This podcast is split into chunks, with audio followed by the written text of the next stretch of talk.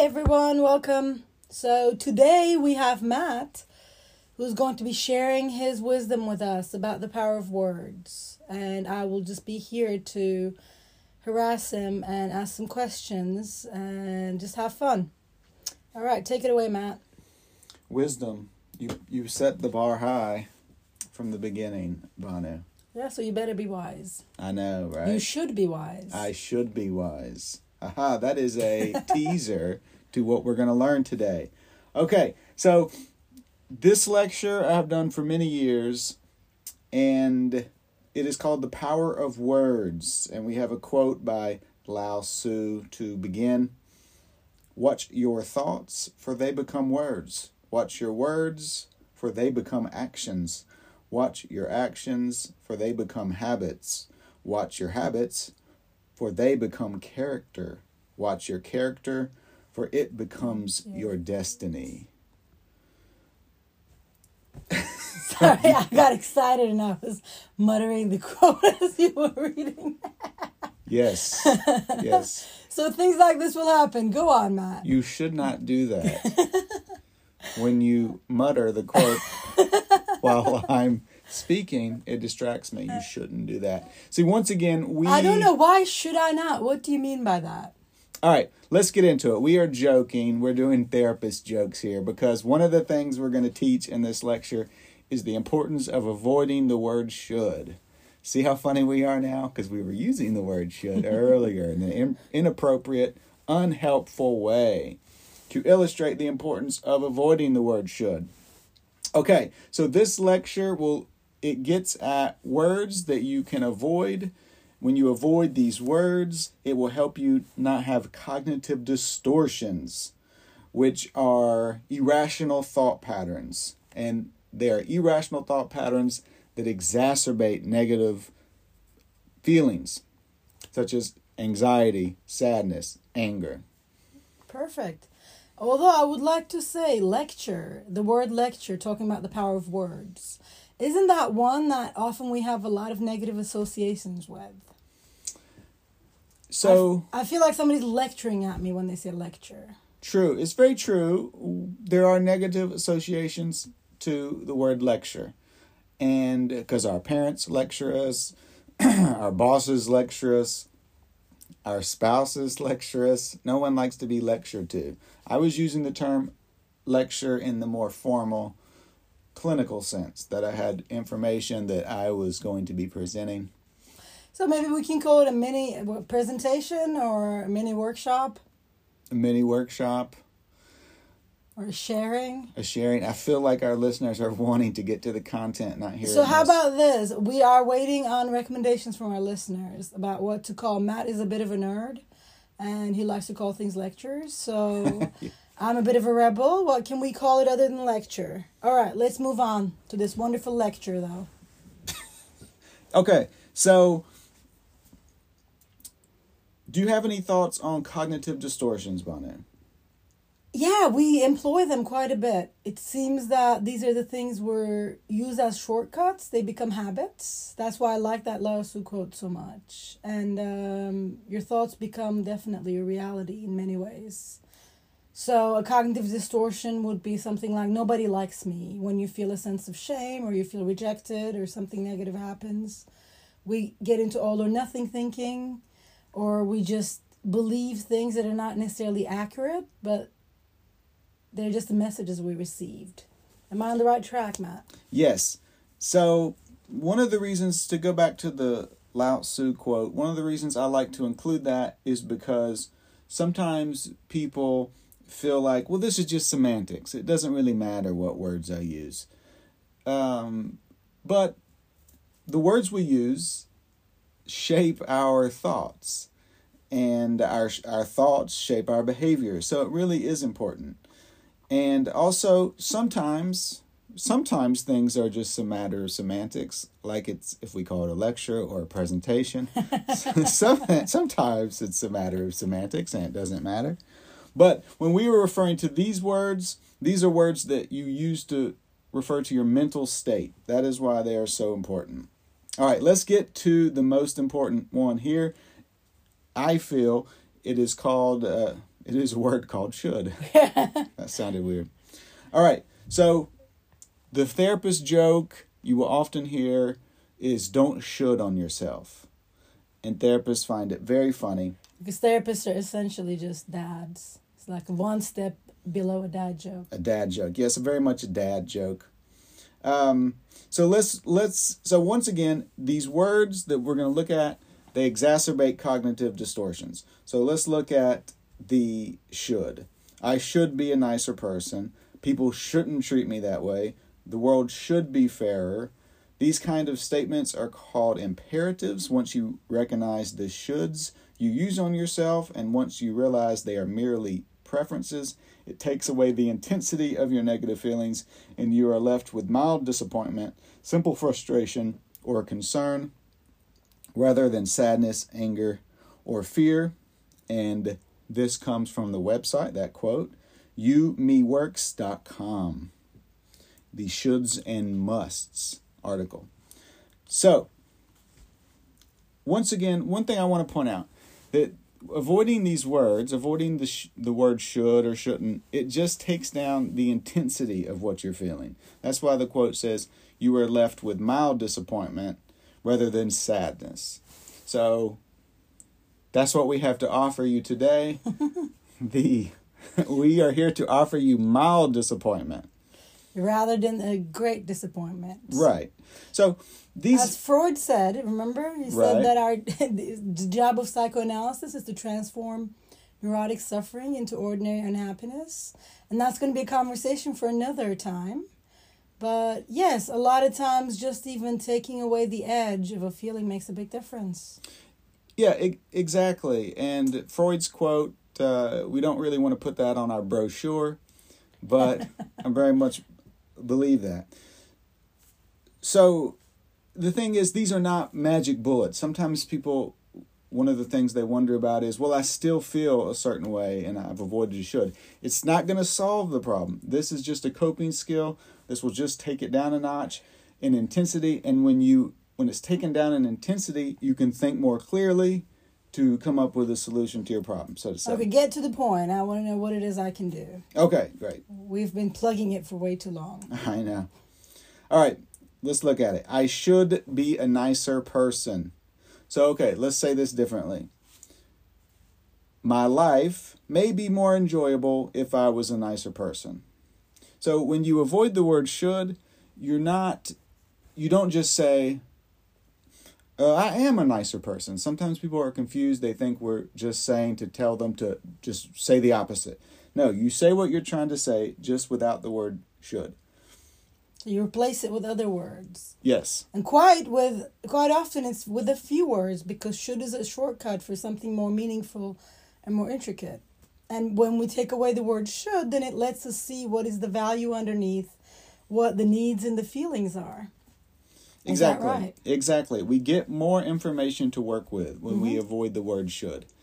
And when we have more information to work with, you have more information to solve your problem. So when you said you shouldn't mutter the uh, Lao Tzu quote yes. as I'm reading it, can you say it again and use other words instead of should?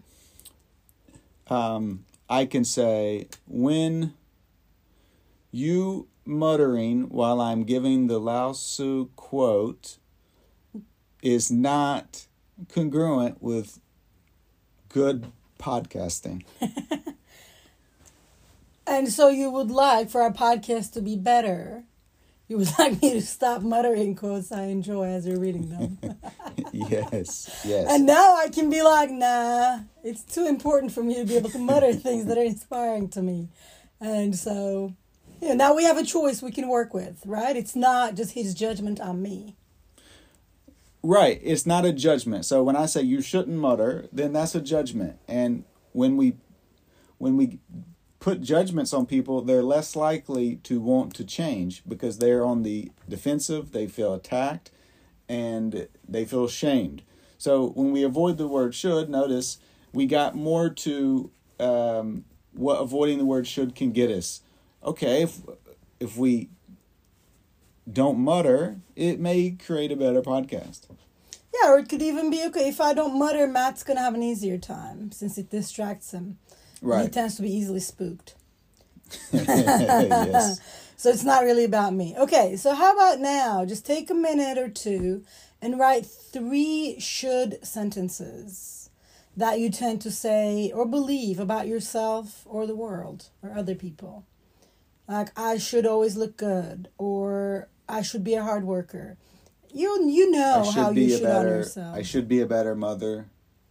oh yeah, I should be a good mother or a better mother, mother, whatever that is, and see if you can replace them with actually a more explanatory, more detailed sometimes explanation of what you really mean. So stop the podcast now and take a minute just to write these and see how it feels to rewrite them. And notice the effect they have inside when you do that. So we'll give you a minute.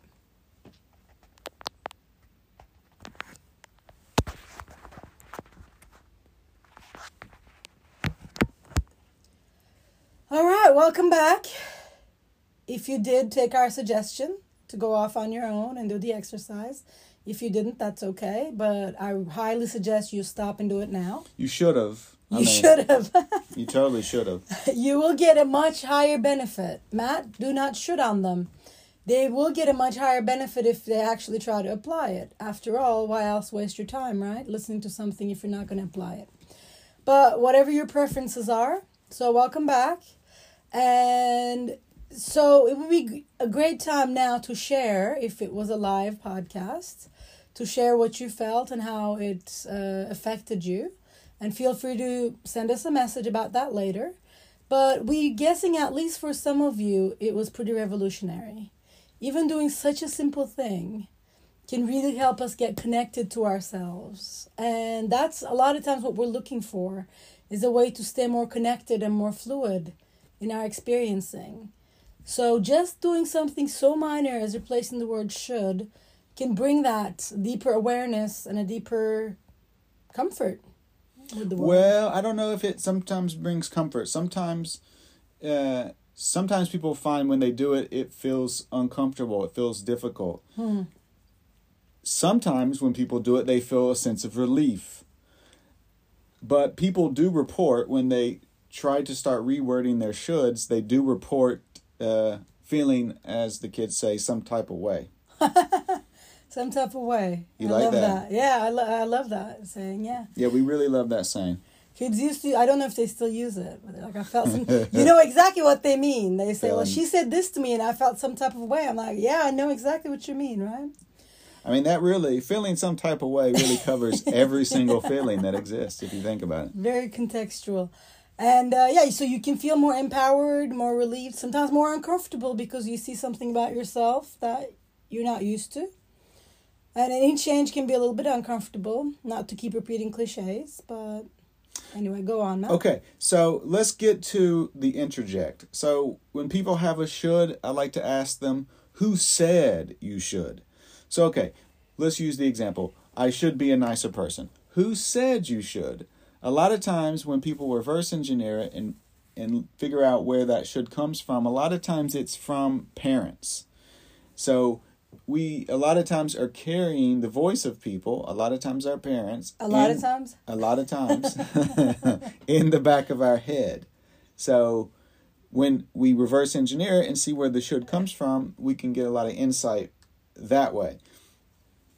Yeah, it's parents or authority figures, I'd say. Wouldn't you say? Sometimes it's like teachers or siblings or but parents are the ultimate authority figures. Or the or the culture as a whole, the media, whatever sort of message we have picked up. A lot of times guys have the should, men shouldn't cry. hmm So that's a message they have picked up from the overall culture somehow. From like Big Other, The big other. Lacanian. Stop Other. being fancy. I will.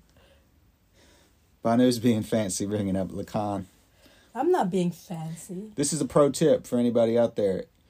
Go look at Wik- Lacan on Wikipedia, learn a few things, like a quote or two, and then in conversations, just drop them.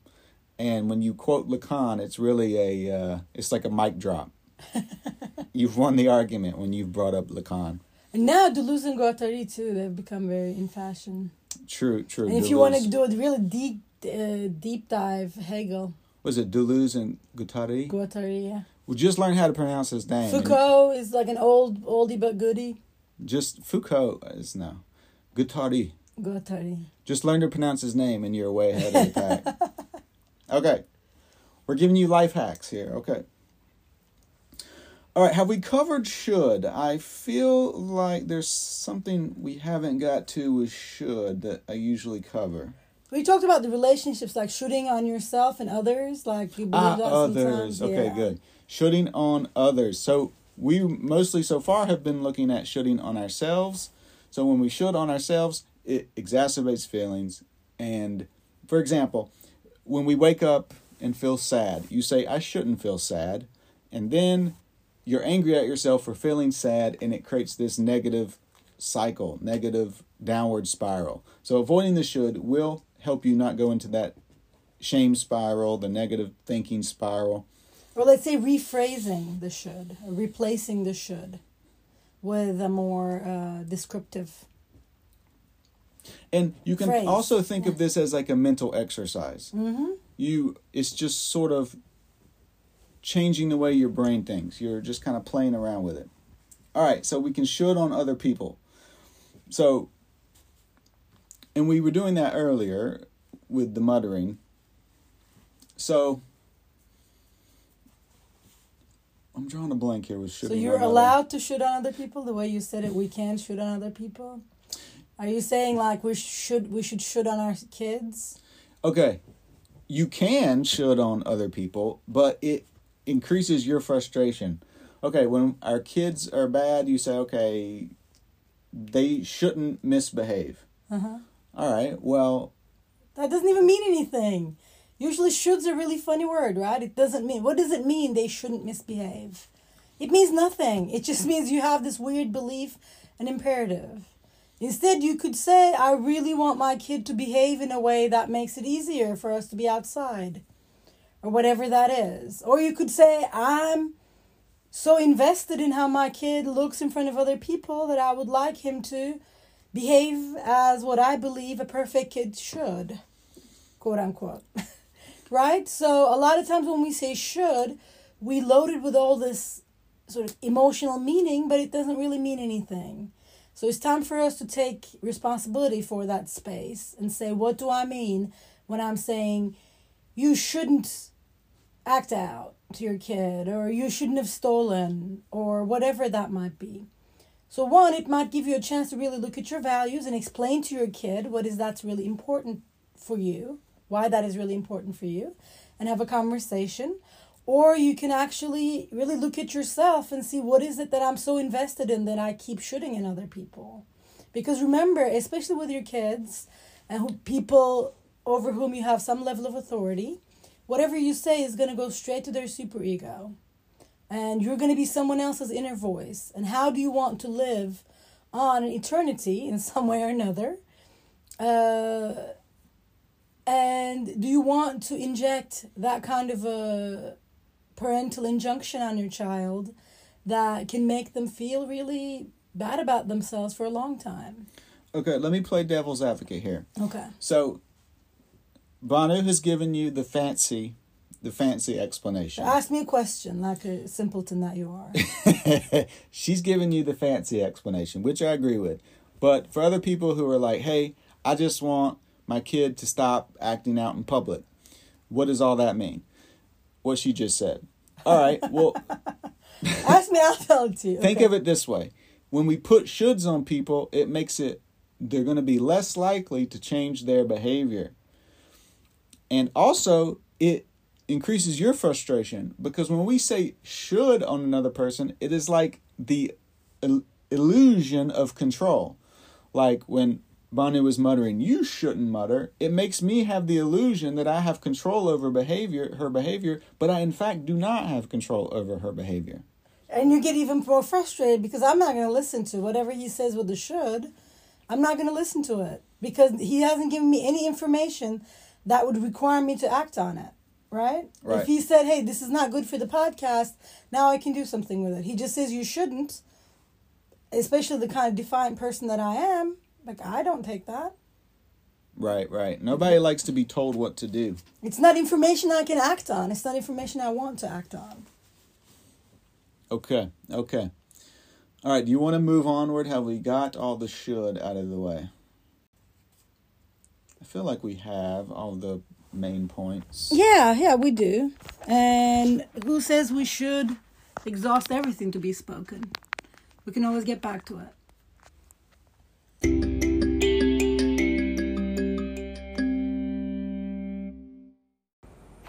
And that concludes our first episode of the podcast. We very much appreciate you listening. And please stay tuned for more episodes. All right, thank you very much.